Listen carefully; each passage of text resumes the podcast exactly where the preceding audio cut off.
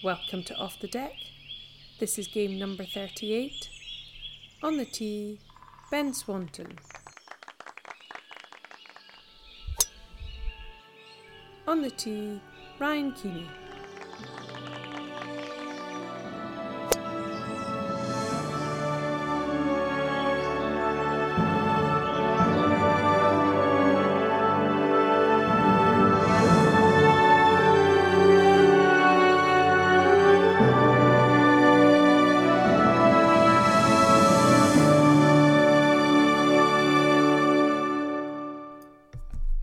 Welcome to episode 38 of Off the Deck Golf Podcast with me, Ryan Keeney, and my co host, Ben Swanton. Hi, Ben.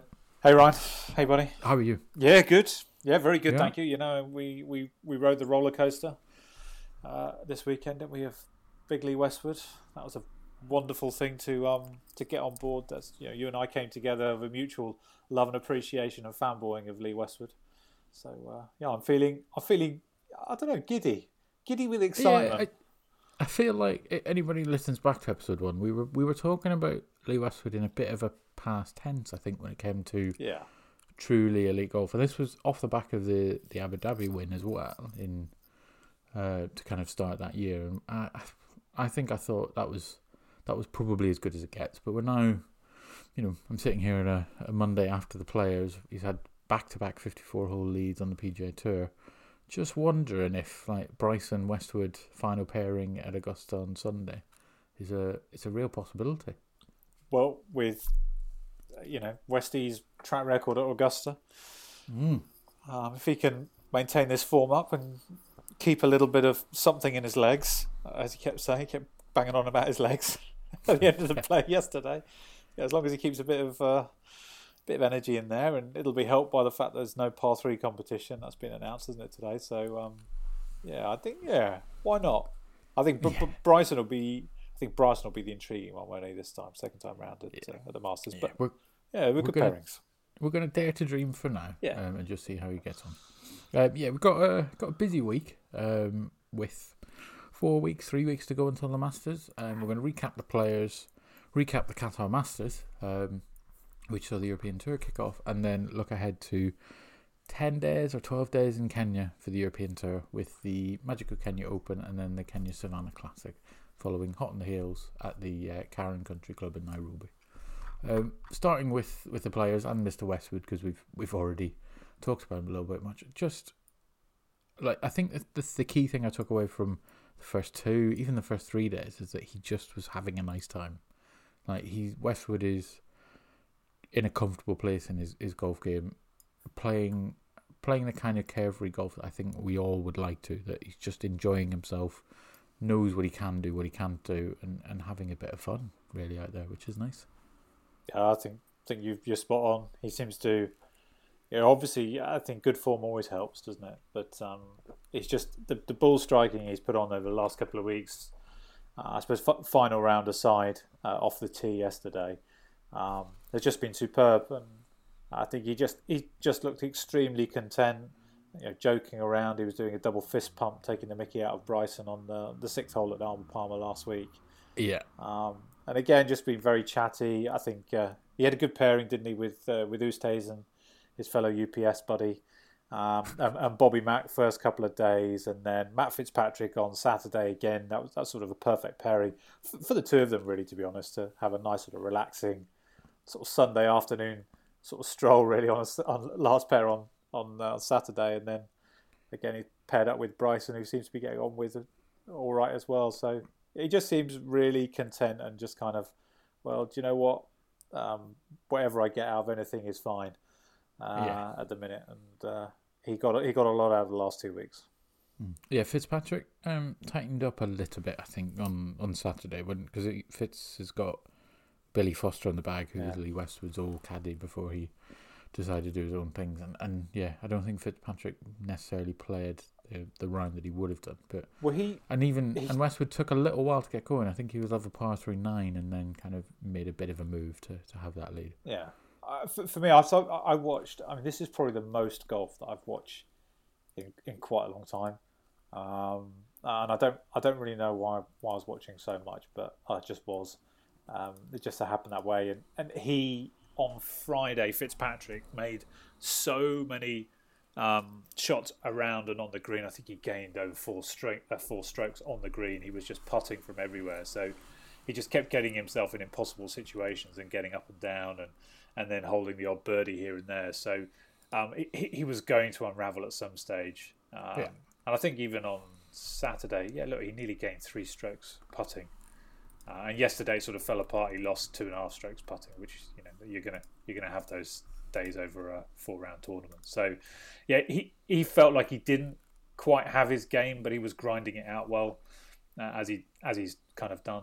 Uh, yeah, he's, he's, obviously playing well enough, but um, yeah, they didn't sort of spur each other on, but they also they didn't implode either, either of them. Mm. Um, which you know sometimes obviously can happen on a on a Saturday. All of a sudden, moving day, you you just move backwards as opposed to moving forwards. Yeah, yeah. So look, yeah, Lee Westwood has, uh, as I mentioned, been 54 hole leader for two weeks in a row. Arnold Palmer Invitational, and then the Players.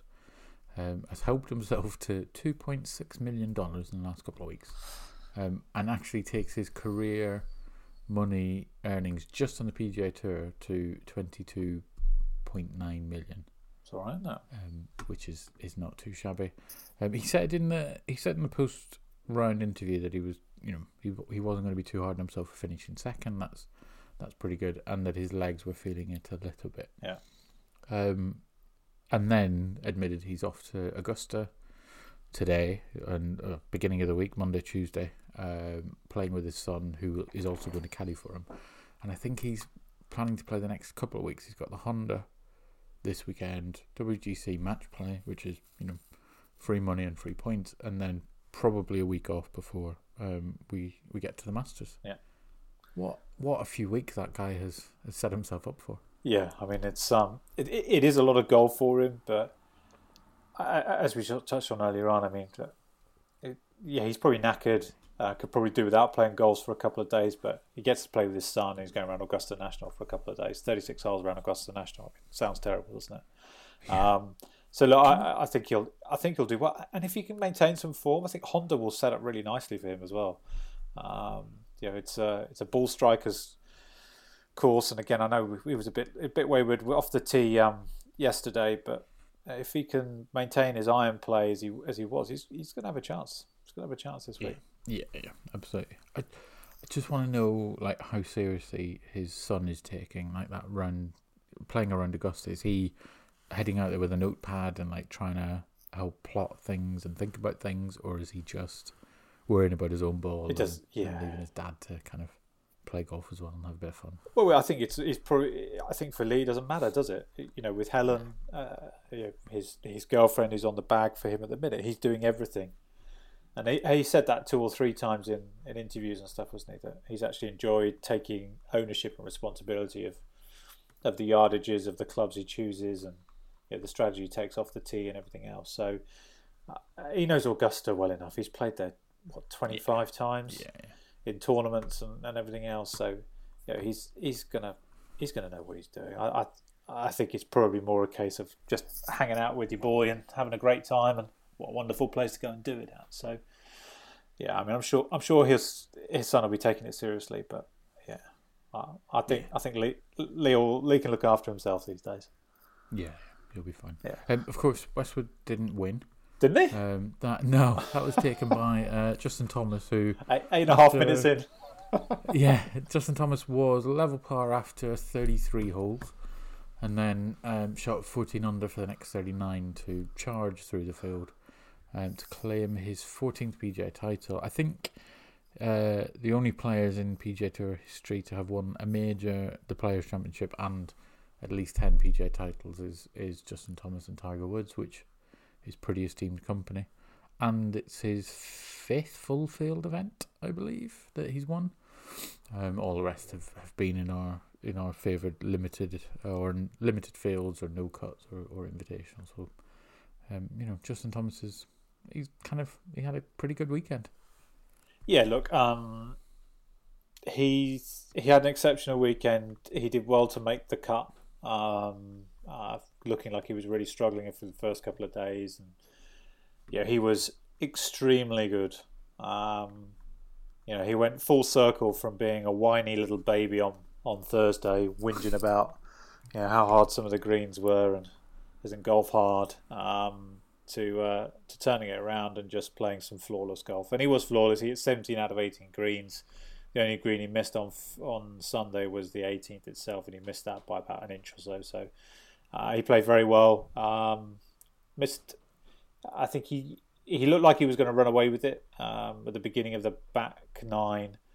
Uh, he birdied a couple of holes, and uh, Westwood and Bryson were punching each other in the face, or well, they're punching themselves in the face, but seem to be punching each other uh, at the same time in terms of um, making each other play badly um, by osmosis. Uh, he was very good, but then he, he, he missed a real short tiddly putt uh, for a bogey, which just let them back in. But um, you know, Westwood nor Bryson could really capitalise, and uh, you know, fair play to him. I'm, um, I think I've been sort of relatively vocal about my thoughts on him. He's not somebody I warm to at all. Uh, I respect his game. He's clearly an exceptional player. I just don't like the human being. This doesn't seem to. It just rubs me up for the wrong way for whatever reason. Um, but uh, you know, you can't just deny he's an extremely talented golfer um, and did well. And he got a bit of luck as well with that roping hook on 18. Did you see the? Yeah. I, yeah. As soon as he final, hit that, I was I was yeah. sure that was in the water, and I was getting all excited, thinking, "Oh, okay, well maybe if one of these yeah, boys." On the one hand, the top tracer was pretty fun. On the other, um, yeah, I would have liked him to have dunked it to give Lee a chance. Yeah. It's kind of it's interesting because the the tour and some of the the post post round post match post round interviews seem to be falling over themselves to kind of let oh. him or get him to talk about how he's you know regrouped or or found himself over the last few weeks and things and, and yeah he shut that down really really well that you know playing playing golf badly or playing golf well isn't the isn't the kind of crux of, of the, the slur that he used and, and why he lost his, his Ralph Lauren deal um, an endorsement and he's still got some kind of work there to do that. And it it almost felt a bit uh, trite of them, I think, in places to try and go with that as the line of questioning, and, and that irked me. But yeah, his yeah, I, mean, the, his golf was. The broadcasters after the event were ridiculous. They were just trying to make him cry about his granddad as well, and mm. it, it's just it's so contrived and and and again, I mean, maybe maybe this is why he rubs me up the wrong way as well a little bit. I think sometimes he sort of says things without really thinking things through, um, and he only ever sees them through the prism of himself. Um, yeah. and, and, I find that irritating. And then he tries to make it relatable to other people, um, but he, he just doesn't do that because he doesn't understand. Um, you know, he's not he's not an amateur golfer, and he's an extremely wealthy and privileged human being um, uh, through his own talent. Um, yeah, but I, look, I mean, the broadcast doesn't do any favors uh, to anybody, and uh, yeah, they were they were a little bit cringy, cringeworthy. Yeah. Um, um, Justin's approach to eleven and sixteen were pretty cool. Like, and yeah. the shots the shots were good, but taking on, um, I think all four. So the eleven and sixteen are the par fives on the back nine, and, and all four approach shots were over two hundred yards or just over, and he knocked them pretty close. I think there was one that was kind of tap in range, um, and there was a, a f- couple inside 15 feet and then one outside 20 feet. And he so he made, I think he was six under on those four holes across Saturday, Sunday. Yeah, and he made two eagles and two birdies. So yeah, yeah, his shot into 11 was was extremely impressive. Yeah. Uh, yeah. How much fun is it watching Bryson top the ball? well, the sequence of event the sequence of the broadcasting was hilarious because you you do just before we went to Bryson and and Leon four, they went to seventeen because Brendon Todd was on there. Brendon Todd, bless him, had a period of hitting the shanks non-stop, and he shanked he shanked on seventeen uh, in the final round so badly it nearly hit the, the, the little island um, that uh, just has a tree on it uh, in the middle oh, of yeah yeah. So he he he shanked Todd shanked his ball we went immediately from there to the fourth tee, where we then see proceed to see Bryson top his shot into the water. Uh, the top trace on that was hilarious. And then 30 seconds later, Big Lee steps up and, and he's fidgeting over this three wood. And then he hits the massivest cut slice you've ever seen, also into the hazard. Um, and then, uh, you know, we go to a break, we come back, and Bryson's taken a drop on one of the, one of the forward tees. and then it looks like he. I mean, it looks like he shanks.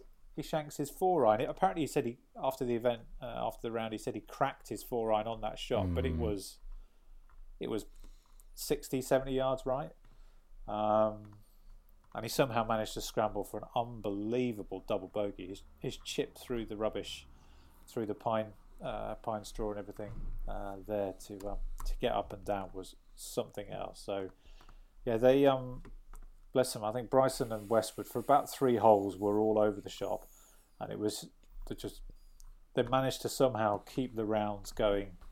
Uh, uh, you know, forward a little bit, or not even forward, but just not going too far back to uh, to get back in it towards the end and make it an exciting finish. Yeah, yeah, yeah, yeah indeed. Um, behind them, we had a pretty good week for some of the Europeans. Um, you know, Shane Lowry, sort of back in form. Are we allowed to call it back in form? Um, with a top ten finish in, in eighth place all by himself. Paul Casey, just ahead of him, um, at eleven under in a tie for fifth. Uh, Sergio and Jon Rahm as well, um, inside officially inside the top ten, um, tied ninth, but with five or six others. Yeah, yeah. look, I mean, you've got yeah, half a dozen, half a dozen Europeans. Actually, no, seven, seven European Ryder Cuppers, all finishing in the top ten of the players, which is, you know, as the PGA says, it's the fifth major. It's the the mar- it's the marquee event on the PGA Tour. Everybody's there, and we've got you know seven, seven in the. Uh, I say top nine. It's probably about top top sixteen in the end. There were so many tied for ninth, but um, it's good showing. Some some positive stuff there. It's good to see Shane playing well although I don't think he's near the Ryder Cup team just yet. Um, but he's somebody who could be who could be interesting uh, for sure. You know, given that he won in Royal Portrush, Whistling Straits is by the water. There's going to be some wind involved that time of year. Um, you know, if he's if he's on some sort of form, he's a great great player to play around. But uh, you know, for me, again, another real positive is Victor Perez is just keeping himself in the mix, isn't he? Hmm. consistently playing pretty well. Okay, he's not he's not winning week in week out, but he's he's always there. So it's good signs. I think good signs. I think we- you know this time last year we were sitting there going, please don't have the Ryder Cup in 2020 because I don't fancy any of our team. But uh, you know, half a dozen, 12 months later, actually don't feel don't feel so bad about where things are at. Yeah, the if you yeah, I think I think the thing we wanted about uh 10, 9, 10 months ago is selection headaches and, and players playing too well or too many players for the, the twelve spots. So sort of getting there. Um, although Rory McIlroy didn't have the best of Thursday Fridays, um, and looked well. First of all, looked uh, trying to describe this, but the the TikTok slash Twitter video that Ian Poulter posted of uh, him, Tyrrell Hatton, and Rory McIlroy. Apparently, Henrik Stenson had just left, but sitting around the table, they looked like uh, I have looked many times after a round of golf, where you just kind of sit there, rub your hand through your hair, and just think, I'm not entirely sure how that happened. so it felt very relatable, but yeah, just yeah, is Rory broken or just kind of figuring stuff out, or it just just one of those things for the last few weeks? I think I, I- think we sort of touched on it. There's, he he clearly he as he sort of admitted to, and you know, it's the thing we like about him. It's the thing people don't like about him. But he was just so honest and refreshing. He could have he could have sort of batted the question off, but he sat there quietly and then went, "Yeah, look, I I chased some speed and it's it's messed messed around with my swing." Um, and so he's got the two way miss going on, and you know, as as somebody who's prone uh, and has been prone historically uh, to a two way miss, that's debilitating. So, um, uh, you know, you just don't know where the where the golf ball is going. It's just very difficult to try and build confidence from that and, and take it forward. So you can then forget about you know getting the wedges and you know, get making putts, etc. Just put so much pressure on the rest of your game, and then it becomes a mental thing.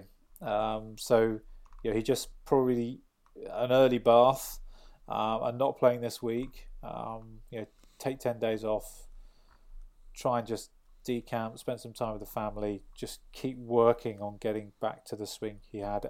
It's it's a little bit disconcerting that he felt he had to chase speed. Because although Bryson was obviously doing crazy things, it's not like Rory's short. He's still one of the top five, uh, you know, Uh, distance on the tour, and and everything else. So it's just it, it seemed a bit silly. If Rory McIlroy, who is the best driver of a golf ball on the planet, is gets dragged in by more distance and you know and that promise and that extra 15 20 yards. I've no idea what hope i have when every time i watch golf there are there's three adverts about the longest straightest drivers in the history of a club manufacturer or speeds training sticks or you know, just or the youtube videos about gaining gaining 15 yards with this one trick like all of that stuff that that ends up clouding an amateur's minds when we get to the, the first tee. Yeah. Um, and just have about six different things we want to try. It, yeah, if it's getting to Roy McIlroy, which and some of that will be ego, but if it's getting to him, then it's it's perfectly reasonable it will get to me, and I just don't. Instead of spending my time uh, practicing and getting my, my swing a bit more consistent. Yeah, yeah. Laura, I I, I hope it's a blip. You know, as we were chatting around before, uh, we we recorded today. He's he's still not having that bad a year. Um, at the end of the day, he's still he's still earning world ranking points. Yeah, it's not where he wants to, he wants to be. But I think he's sort of in the top thirty in terms of ranking points gained this year. Yeah, everyone's talking, you know. Yeah, and the difficult thing was 2019.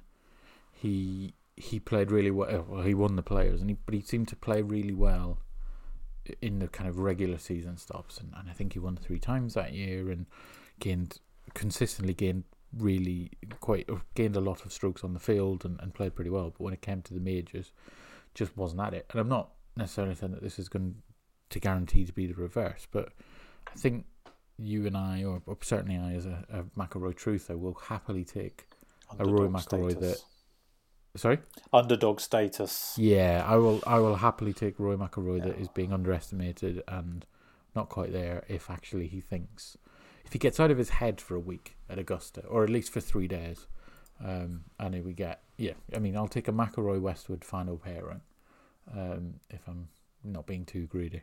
That's that's where I'm at now for Augusta. I'll take Bryson in there as well for the giggles. Yeah.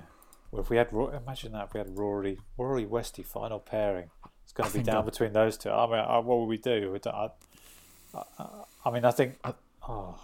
I'd compost. I think I'd spontaneously combust from the um, put it put it mildly. Yeah, fair um, enough. Where I'm just thinking of what else we want to round up with the, the players relatively quickly. We've got Will Zalatoris who just finished outside the top twenty. Yeah, so kind impressive. of unlucky. Um, He's so ben, impressive. He's ridiculous, yeah. Ben An and uh, making his 11 on 17 and, and taking it in pretty good spirits, I think. Yeah. Yeah, he took the mickey out of himself, didn't he, on Twitter? I think um, you know, PGA Tour comms put out a uh, a tweet saying, you know, tag a mate who would make 11 on oh, the 17th on Sawgrass, and he tagged himself in it. So, um, mm. yeah, he did well, and he came back the next day and, and played the whole well. So, yeah. yeah. And, um, and Viktor Hovland's mum, top in a minute. Oh, I know. Oh, well, I'm still a bit bitter about that and uh, a couple of my DraftKings and other gambling things where I was relying on Hovland uh, this week and his mum dobbing him in, which cost him a two shot penalty, which he missed the cut by two shots. So, um, yeah, I gutted. Gutted for him, but um, yeah, fair play. I mean, I like that about him. You know, at least he held his hands up and went, but we need to look into that. So it's a shame because it brought he been he's been playing so well. Um, and I think the way that the course shaped up over Saturday, Sunday probably would have suited him quite well. It was such tough conditions uh, yeah. on uh, on Thursday. Uh, it meant that people just had to have a good short game. And what's Victor's worst part of his game is the short game. Mm. So, and it was uh, it was just interesting, I suppose. Doing two two final things I, I would say about the week were just how many of the top top players didn't make the cut. You know, I think you had Xander, Tyrrell, Cantlay, Simpson, Rory, Hovland, Finau, Fleetwood, and Hideki in the top 25, all missing the cut, uh, which is sort of quite surprising, especially given some of the track record that some of those guys have had there beforehand, with Rory and Webb winning there before, uh, Cantlay, Xander, Finau, uh, Fleetwood, and Hideki having top fives too. So uh, interesting. Um, and then the final bit was um, the viral sensation of Jordan Spieth nearly hitting his drive, uh, nearly hitting Rory Sabbatini, and the uh, it, it, went viral for about twelve hours on the internet, and then the PGA Tour wiped it from existence. Um, but basically, Jordan Spieth drives off, not seeing that Rory uh, Rory Sabbatini is out, out to the right, nearly hits hits a tree right by Rory Sabbatini, uh, who then comes back and gives him a death stare. And then him, him and Morikawa, Spieth and Morikawa and the caddies were talking, going, "Well, let's hope he hits a good second shot," which he then proceeds to hit a terrible second shot, and then gives the, keeps giving the death stare back to the uh, the four the foursome behind him. So uh, yeah, very funny. I would have loved to have been in the uh, dressing room after that and hear, hearing what Rory had to say to Jordan about that. Yeah, that was. It's it's a shame that that was has been removed from the internet and has kind of been scrubbed because that was very real and interesting moment. And yeah, yeah all right, it doesn't necessarily reflect greatly on on Rory Sabbatini, but you know everybody's not supposed to get along. We're not supposed to look at the PGA Tour and assume there's going to be 154 guys out there who all like spending time with each other or don't have things to say about each other. yeah, it's um it's a shame that. Yeah, well, that's, that's what they do, isn't it? I mean, I remember I put up a video of Bryson and his dodgy drop last year, and I got a a warning from Twitter about copyright infringement and all sorts. Um, Ah, right. They went for the copyright infringement. Yeah, yeah, clever. Um, in Qatar, it was the Commercial Bank Masters, um, the restart of the European Tour proper, and into a, a fun few weeks of events. I think for that, the next tier of of golfer. Um, was won on, on Sunday by Antoine Rozner, winning for the second time in four months, five months, um, with a, a, a, really impressive 60 foot birdie. 60 foot birdie putt on the 72nd hole. Um, there were, I think he was about set to post the score or post the clubhouse score at 7 under, um, but, but trained that and looked a little bit surprised to do so, I think, in fairness to him. Um, and yeah, yeah, win won it at eight under, which was I think relatively low scoring given that the uh, opening day leader I think shot seven under. Um, so David Law was leading after round one and seven under, and it was just miserable. Well, not miserable, but windy conditions. Yeah, quite tough for the the players. Um, but yeah, Rozner won again. Who is somebody that we we talked about a little bit on the podcast, and somebody with it kind of keen to to start doing well and, and establishing himself. Yeah, he's done well, hasn't he? You've qualified up through through the tours and has um, yeah, quickly become the fastest ever Frenchman to two wins, haven't they? With uh, 29 starts. So yeah. uh, he's he's sort of come from uh, not nowhere, but uh, you know, there's a, there's a couple of the Frenchmen you would have thought might have. You know, Romain Langasque is somebody we thought was going to make that next step, but he seems he's got the winning bug, isn't he? He's he's playing mm. extremely well over the last uh, six months. Um, and okay, golf in Dubai Championship wasn't the biggest tournament. It was, uh, you know, it was one sort of the week before, um, you know, the World Tour Championship, uh, DP World Tour uh, finale. Um, and again, Qatar's not one of the biggest ones, but still, you know, this is where these guys make their name before moving, uh, moving mm-hmm. on up. So, you know, fair play to him, and he he holed an absolute bomb. His sort of sixty foot yeah. putt on the seventy second hole was never ever missing, um, and and did well because I think that would have been a really interesting uh, interesting playoff uh, with um, you know, Bhullar from India and Fichardt from South Africa and Guido Migliozzi who uh, who stormed through the field on on Sunday. Uh, but yeah, cra- crazy, crazy conditions. Some of the wind on on the Friday and Saturday was just. I mean, I dread to think what you and I would have done. Um, I would have just had the potter putter out. I think just smash it on the floor. Yeah, um, there was yeah there were four players that broke par on Saturday.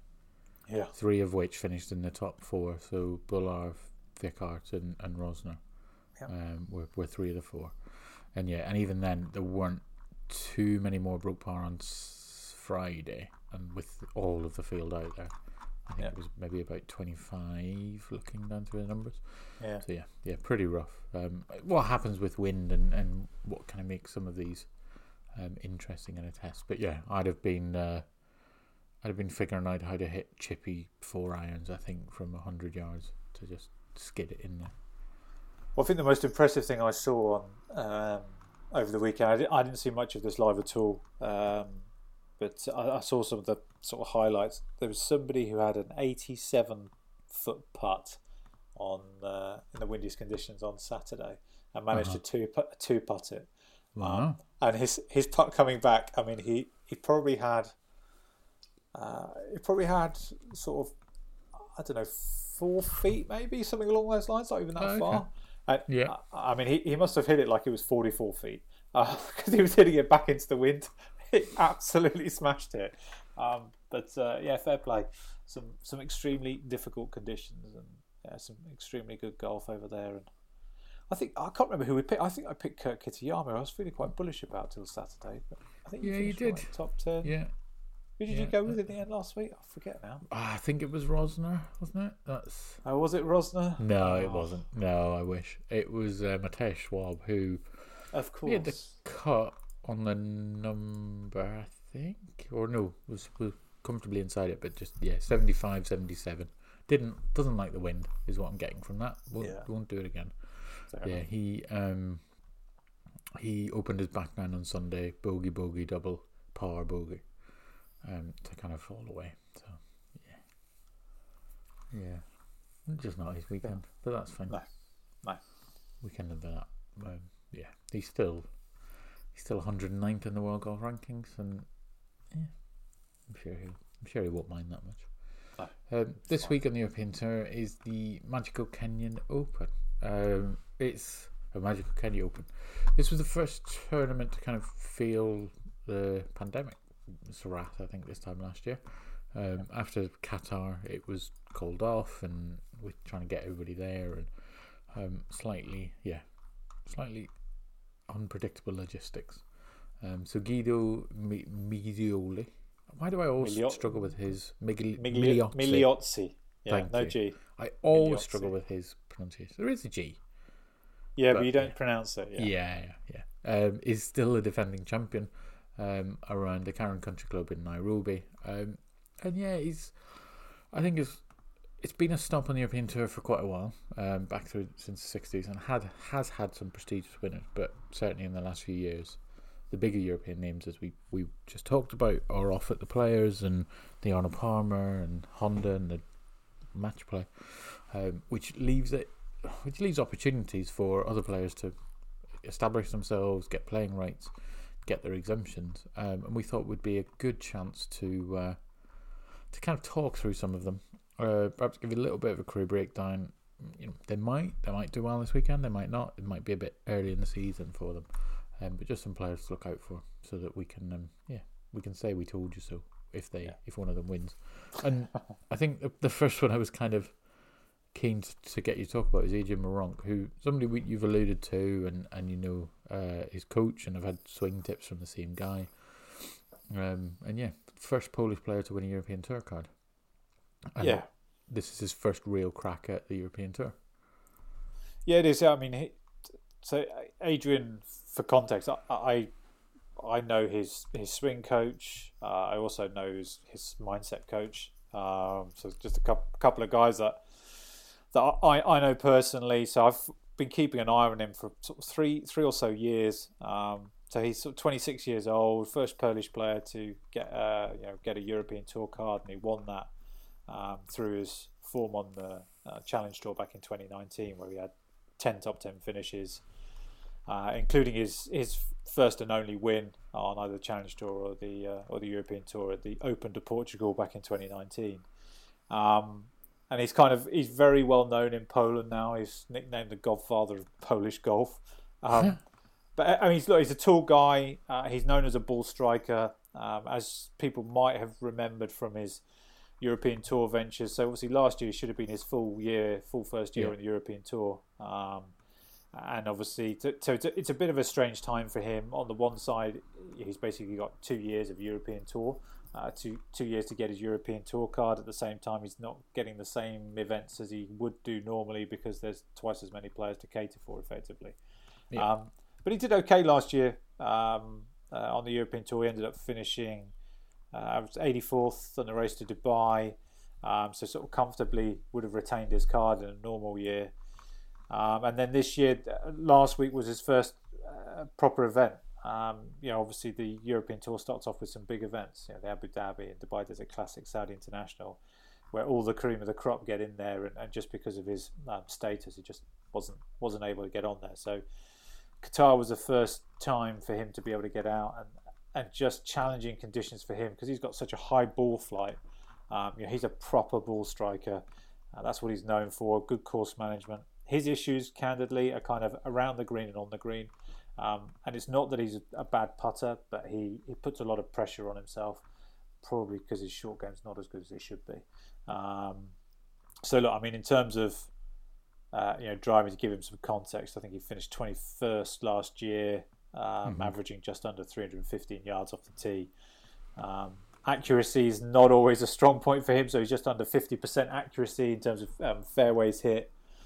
Uh, approach play is literally bang on uh, average, uh, so hits sort of 66.5% of greens in regulation. Uh, it's like 0.2% lower than uh, the rest of the, or the average of the whole field. And in terms of putting, he's actually putting per greens in regulation. He, he ranked 61st on the European Tour last year. Um, and stroke average for the year, uh, 70.86 versus 71.04. So, yeah, above, above average uh, on the European Tour mm-hmm. across pretty much most of his game. And I think there's still things to him improve on.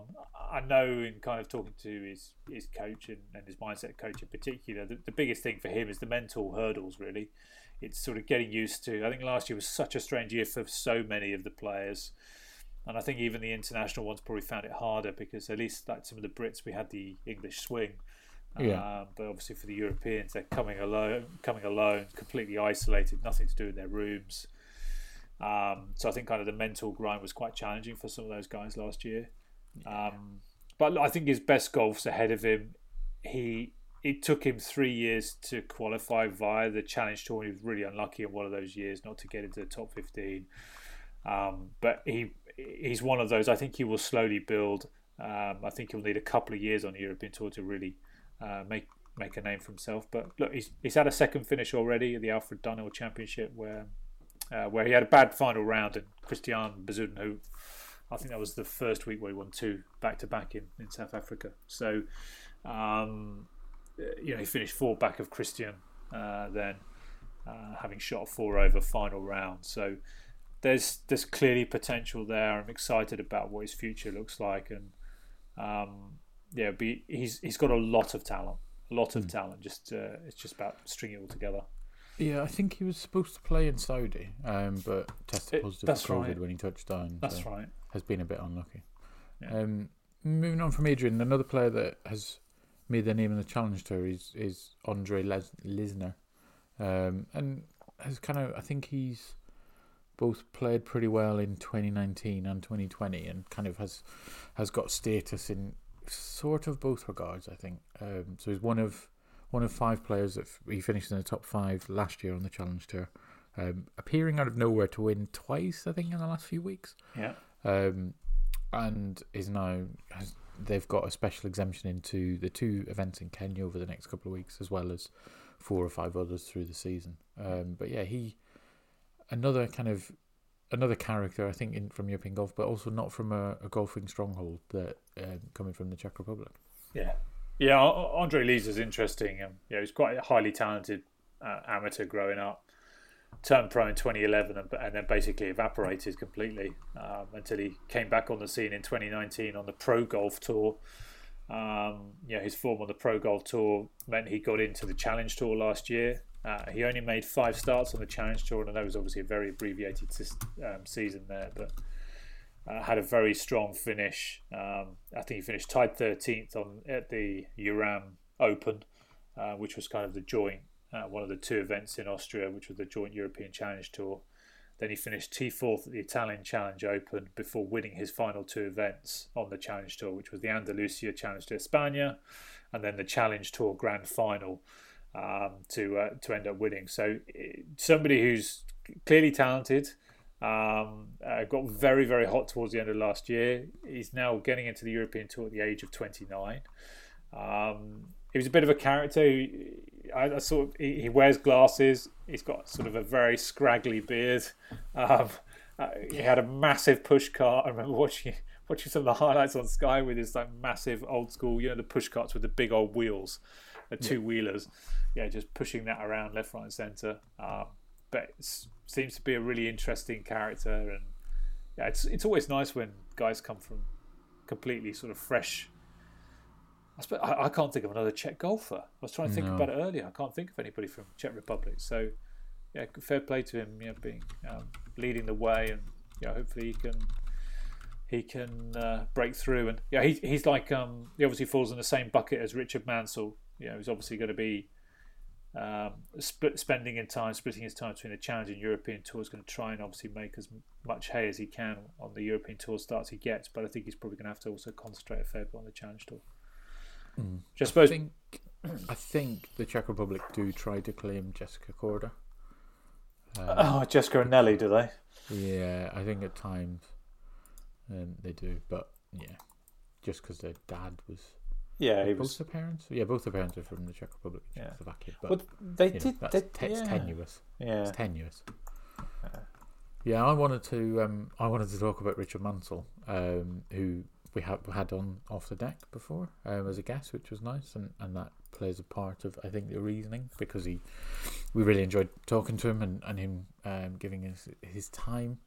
Um, had three had three starts on the European Tour last year, um, and nearly won one of them. Finished second at the Euram Bank Open, uh, which was a a joint uh, Challenge Tour and European Tour event, and and that helped him secure his his status for this event. He's he's alongside Lesnar as one of the the exemptions.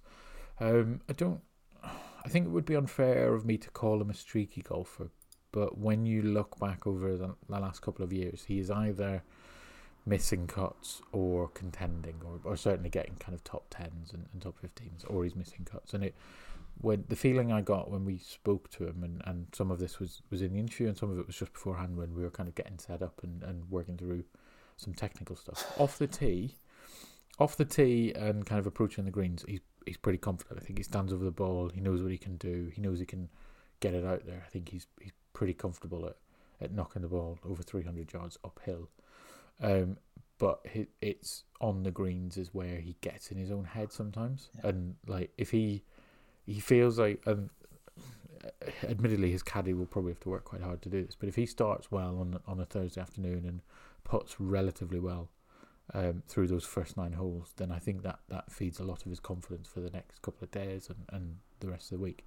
If he's not quite there, then I think he I get the feeling he would, he would put a lot of pressure on himself to knock it really close, to give himself tap ins rather than just accepting the will days when he's got to just two putt from 15 yards, two putt from 20 yards, take his pars and, and move on and, and keep moving. But um, yeah, certainly somebody that we're I'm rooting for this year and would like to see him kind of do well. And I'd like to see him. I'd like. I'd really like to see him win early, so that kind of shows up the indecision that might be in his head because there will be there will be points later in this year where there will be a European Tour event where he might get in. It might be an alternate, and there will be a Challenge Tour event, and whether he travels to one or the other. Um, I'd like to see him kind of just secure a, a European Tour card and, and have a proper proper go at it because I feel like that splitting and that indecision that can come from trying to play two tours doesn't doesn't help anybody really, does it? It's kind of no. it's yeah. It's uh, you're the, trying to schedule yourself. It, it's kind of like a poison chalice, isn't it? In a way. Yeah. Um, it's going to be so so difficult for them to juggle it. But uh, he seemed really level headed about it, and I I got the impression he's going to make the right decision. Um, if the European Tour does come this year through good play, then great. But he's not going. It sounds like he's not going to force it. Um, yeah, I, I hope I, so. like that, and I like that kind yeah. of that sort of mentality that he, he, he seemed to be having. Yeah, uh, I think yeah, I think that was a conversation. That was that was another part that we got through. That if it doesn't if it doesn't quite work out for him, he he's earned his card to the Challenge Tour before, and I think he'll be quite happy to do it again. Yeah. And actually, 2022 will probably shake out as a slightly better season to have your a full playing full playing rights in the European Tour because there will be less guys around and not yeah there'll be less dead weight kind of taking up some of the the spots in in the field that um, some of these golfers need. Yeah. Um, yeah. And I, yeah, because I wanted to, yeah, but the, my next golfer and, and, the next one I wanted to mention was Maverick Antcliff, who is like a, a another version of Cameron Smith, I think. Um, he's a 27 year old Australian from, from just about an hour south of Brisbane. Uh, he, I think he comes from the same town or went to the same school as Jason Day. So for a while, he was kind of compared to him. But yeah, he they're they're not particularly alike. He's got some lovely he's got some lovely blonde locks, um, and for a while was sporting some some interesting facial hair.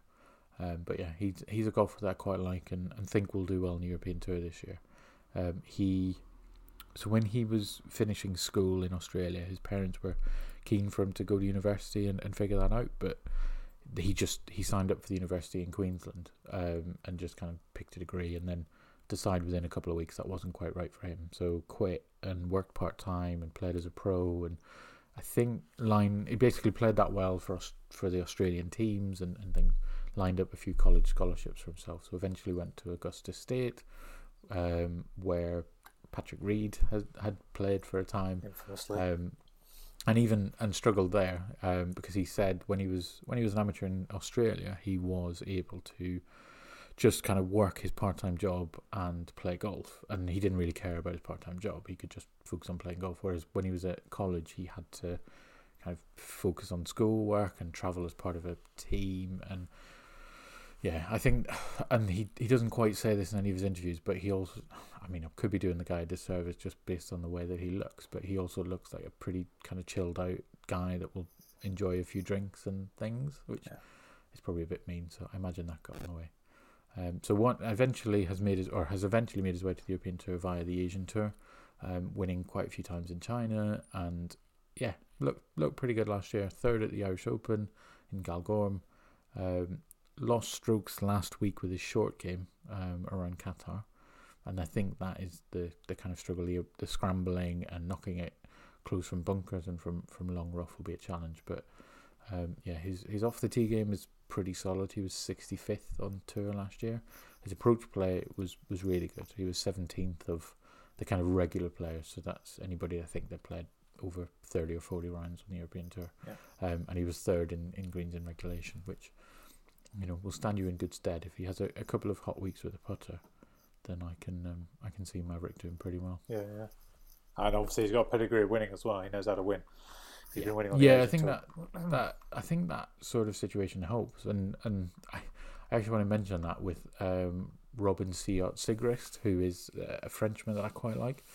Um, so he's 27. So all of all of our players are under 30, which I think is interesting. That I don't think that's you know we've, we've just spent the first ten minutes of the podcast talking about forty-seven-year-old players are players are getting older this year, or older over the last few years. That and you know Dustin Johnson won the Masters at thirty-six, and it's no no longer a thing where by the time you turn thirty-five, you've got to tread water until you're the the seat the seniors tour and everything. I think it's yeah maybe it's the quality of players, but I think it's if players aren't getting the European tours and PGA Tour cards until they're mid to late twenties. That's not a bad thing. Um, so yeah, so Siegrist is is twenty seven year old Frenchman, played in Louisiana, um, and has a, a, like a really what feels like a really long left handed swing, um, which I found him quite interesting to watch when I do it. But I think it, he he's going to be interesting because I think he has it. He's going to have it up against him this year. He's not the longest off the tee. Um, and though his greens regulation are, are really good and, and, and above average, I think he's he's got to have one of those weeks where he's really on it um, to win something. Um, and he's not. He's played hundred times across the Challenge Tour and the European Tour, so I think he's he's had seventy-seven starts on the Challenge Tour and twenty-three starts on the European Tour. And I, some of those I think were joint events, so I don't think he's quite up to hundred yet. Um, but he's he's yet to win um, at this kind of level, which I think is a a bit of a worry um, potentially. I, I don't know. I, I say this about some players being a bit worry, and then I look at somebody like Thomas Detry or Matthias Schwab, or and think, well, you know, their win is coming. Even Eddie Eddie Pepperell, I think, took about hundred events to win. Laurie Canter, I assume it's it's on the way soon, so he could just need one week to, to really break through. Yeah, just uh, he he played a lot with um uh with Adrian uh, Adrian Meronk. So he, he and Adrian played a lot over the last four years together. Uh-huh. Yeah, they they came up through onto the European Tour last year um, together through their performance in the 2019 Challenge Tour. Um, and again, I think that kind of the two of them were were the the guys in terms of um, yeah, the, just the um, consistency on the Challenge Tour over the, sort of the previous uh, few years before then. I, I don't mm-hmm. think he he has quite a strong background as as as Adrian, but they're certainly in a very similar field. I think. Look, yeah, just looking here, he's he's won two hundred forty-two thousand euros uh, worth of money. I think Adrian's yeah Adrian's won two hundred forty. So um, they're pretty they're pretty much got neck and neck, uh, neck and neck careers. I think um, uh, at this point um, he's just proven himself a little bit more on the European tour um, than uh, than Adrian has at this stage. Adrian's got that second, but he's got uh, a couple of thirds already. So he's he's he's got potential for sure. He's got potential for sure. But I think uh, I I I always worry about guys like him because I think there are a lot like him. There, there are a lot of other players like him who you know, hit the ball fine. He's average off the tee, yeah. etc. He's he does everything fine. Um, yeah. So he's just going to have to be on, on his game for everywhere. Whereas, as we touched on with Richard, Richard Richard hits the ball a long way. Yeah, um. Adrian hits the ball a long way. Um, so you know, and that that's always going to be the case. So they just need one other thing to be going well um, in order to win. Basically, if the putter goes well, they're going to win. Whereas I think like someone like Robin's going to have to have all part, all facets of his game go really well in order for him to win. So it's just a he's probably got a lower. Uh, he's got a higher floor but a lower ceiling. Yeah, yeah. He'll he'll he'll make more cuts. I think. Agreed. Agreed. I think, or he'll have more kind of 40, 30, 40s and thirties finishes. Yeah. Than the other two, but yeah, I I would back them to win sooner. It's it's a um, poor it's a poor man's sort of Hovland versus Wolff conversation, isn't it? Yeah. Yeah. yeah. He, he's sort of the Hovland in this in this piece. Yeah. Yeah, that's fair. Um, you wanted to talk about uh, Wilco Nienaber. Yeah. Well, yeah, I, I, he's a fascinating guy. I know he's, he's um, listeners might have heard of him beforehand and might know of him, but Wilco, uh, you know, young South African from Bloemfontein. Um, he's 20, I think he's 21 next month. Uh, young guy, he's sort of burst on the scene over the last couple of years. Uh, and he's burst on the scene because he hits the ball miles. Um, last year in 2020, he averaged 340 yards off the tee, uh, naturally being first on the European Tour. He's currently second longest on the European Tour this year, mm. uh, only uh, hitting it a paltry 323 yards so far. Um, so uh, his challenge, however, is accuracy off the tee. He's currently 33%, uh, three, hitting 33% of his fairways uh, versus 50% this time last year. So accuracy is an issue, but he just hits the ball an absolute mile. Um, now, I've kind of, in sort of doing a bit of research into him and looking at certainly his stats, his stats this year are all trending lower um, versus sort of the average or versus the field than last year. But mm. we have to take into consideration that his four starts this year have been Abu Dhabi, Dubai Desert Classic, Saudi International, all three of them studded fields, and he probably wouldn't have played in any field anywhere near that sort of strength last year, given what happened and then last week at the Qatar Masters. So um, I'm not going to read too much into that. It's just not not enough data to go by. Um, but uh, he's 30 starts now on the European Tour, uh, which is ridiculous given he's only 20. 19 cuts made.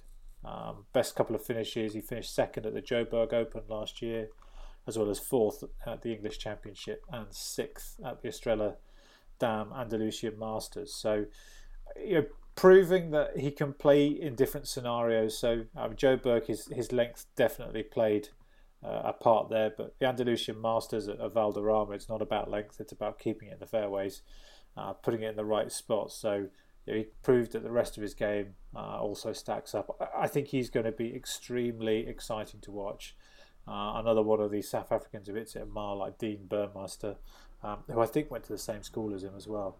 Uh, I read somewhere um, just another one of these big South African hitters um, that I would expect him to you know learn a couple of years on the European tour, but I expect him to go on to bigger and better things potentially on the uh, on the PGA tour uh, in due course. But um, you know he's uh, he's going to learn and play his trade.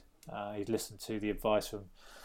Uh, he counselled Louis Oosthuizen and Ernie Els a lot about what, what he should do. Should he turn pro or not? Stay as an amateur? uh, a couple of years ago. Both of them said, look, turn pro. He had the right head on his shoulders. Turn pro, go and start playing internationally, start learning uh, how to play golf professionally, um, and then and then take your career from there. So, um, seems like a sort of smart young kid with all the talent in the world. Uh, already earned nearly 400 grand uh, on the European tour.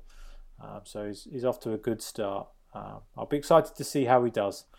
I don't know whether this week will set up too well necessarily for his skills because it's it's only a short course the uh, the Mm. Car- the Country Club at uh, under seven thousand yards, but um, there are it looks like looking at the the scorecard some drivable par fours, so maybe uh, maybe it will be. Who's who knows?